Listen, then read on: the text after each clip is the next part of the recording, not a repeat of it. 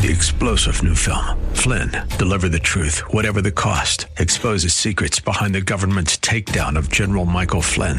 Flynn knew what the intel world had been up to. He ordered the first audit of the use of contractors. This set off alarm bells. He told the truth. He was the most dangerous person for Donald Trump to hire. They had to get rid of Flynn. Flynn, deliver the truth, whatever the cost. Available now. Watch it today. Go to salemnow.com. Salemnow.com. Thanks for listening to the Town Hall Review with Hugh Hewitt podcast, bringing to you the best voices on the stories and issues that matter. Helping make it all possible is the generous partnership with the Pepperdine Graduate School of Public Policy. Here's another piece I'll trust you enjoy. We've continued to keep our eye on the spinning plates that are the political uh, scene these days. There's a big runoff in the state of Georgia for the Senate seats there. And why is that important to people all across the rest of the country? Well, it will determine control of who will set the agenda in the Senate. And will that be a, a trifecta for the Democrats? If they take both seats, uh, they will have control of all aspects of government. Uh, they they would not be able to be stopped from packing the Supreme Court. They would not be able to be stopped on a number of other issues. So these races all of a sudden become very important and they count for something. Uh, but who are the people running and why do they matter? Today in the Federalist, uh, Jordan Davidson uh, writes a detailed summary of why Raphael Warnock, who you may have you may have just been told that he's a, a pastor that may be the, the, the nth degree that the, the media has gone to tell you about who he is. But in reality, he's an extremist. He is anything but a man of God, in my estimation. And I want to chat about this with Jordan Davidson, uh, who is a, a, writer for The Federalist. Jordan, welcome back to Kevin McCullough Radio. Always good to have you. Thanks for having me, Kevin. What do we know about Warnock? Well, we know that he is not the moderate Democrat that uh, the Democrats want us to believe he is. He is quite radical and progressive in his beliefs, um, ranging from praising Fidel Castro to labeling police officers bullies to saying he's a pro-choice pastor, which many Christians and even um, pastors in Georgia have denounced him for. So we're seeing this kind of radical, extremist, progressive platform being pioneered in Georgia where the Senate, the Republican majority, is on the line. Well, and not only that, it's a it's a state that's plagued with voter fraud, and we haven't had a chance to really explore the depth of, of all that is uh, involved there. But I've got grave concerns that uh, the Stacey Abrams machine is going to be up to its same shenanigans in this runoff that they were up to in the general election. But let's break down some of the things you just mentioned. Um, he loves uh, abortion, Castro, and anti Semites. True or false?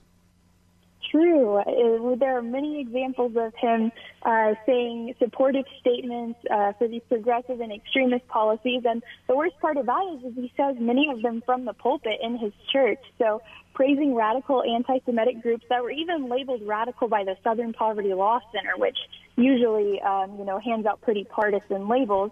Uh, he's said he's anti-Israel and pro-Palestinian. He's called Jesus a pro, uh, Palestinian prophet.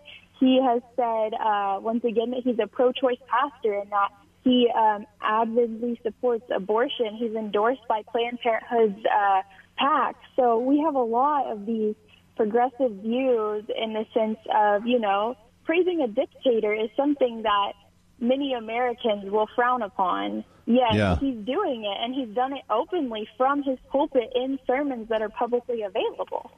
Well, I, this reminds me of Dr. Jeremiah Wright those number of years ago when he said, "Not God bless America, but God damn America."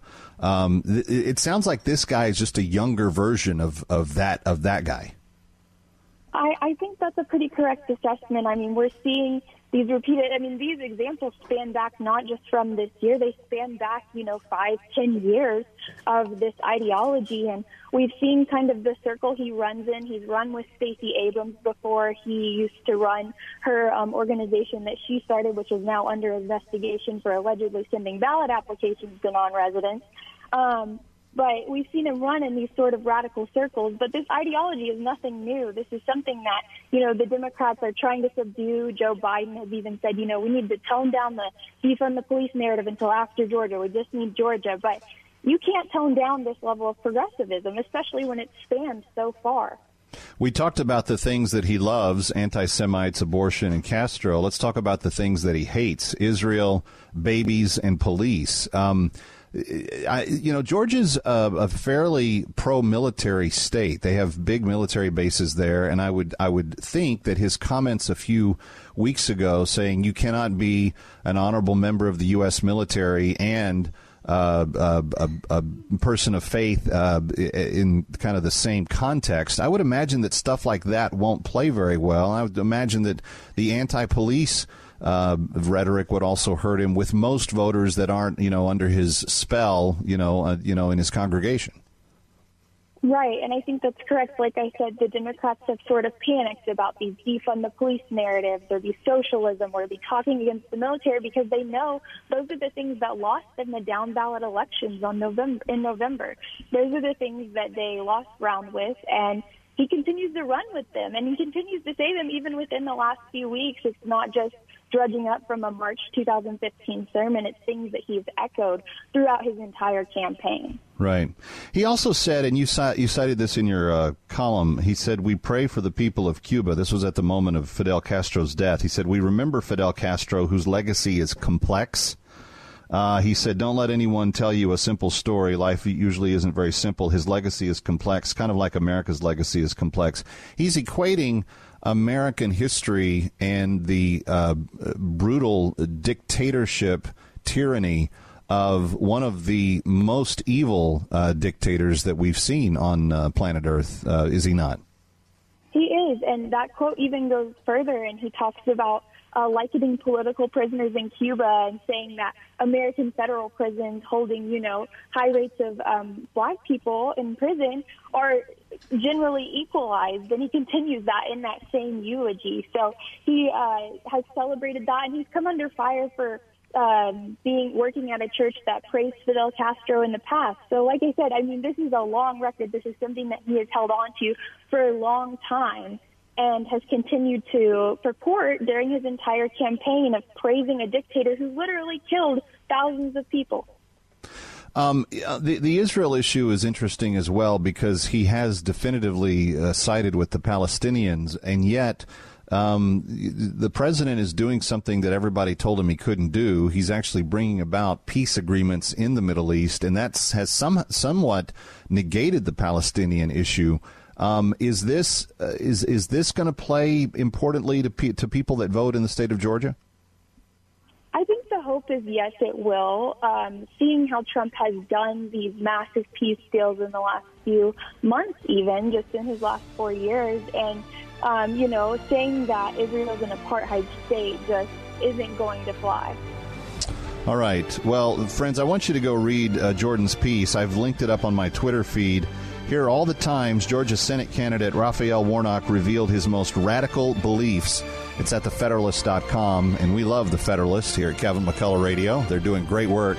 Jordan Davidson, appreciate you as well. Thank you for being here. Thanks for having me. Thanks for listening to the Town Hall Review. Our program is coming today in partnership with the Pepperdine Graduate School of Public Policy. It's America's most unique graduate leadership programs offered on Pepperdine's breathtaking campus in Malibu, California. Learn more at publicpolicy.pepperdine.edu. If you're enjoying the podcast, please tell a friend to go to Town Hall Review and sign up as well today. This is Jerry Bowyer of Town Hall Finance for townhall.com. If they would rather die, perhaps they had better do so and uh, decrease the surplus population. With that quote, Ebenezer Scrooge makes perfectly clear the true political message of A Christmas Carol. Dickens was writing amidst a wave of hysteria about population growth triggered by Thomas Malthus, who argued that reproduction would exceed growth in food. Scrooge was both anti procreation and anti marriage. Of course, Scrooge and Malthus, who inspired him, turned out to be wrong. His nephew Fred and the Ghost of Christmas Present turned out to be right. In 1800, there were roughly 1 billion people on planet Earth. Now, there are almost 8 billion. But the lessons from A Christmas Carol ought to give us strength today as well, as we press back against a message of fear, an opposition to capitalism, and an outright hostility to family so prevalent among the woke left. There is no such thing as surplus population. God bless us, everyone. I'm Jerry Bowyer. The Pepperdine School of Public Policy, America's unique graduate program for leaders. Learn more at publicpolicy.pepperdine.edu.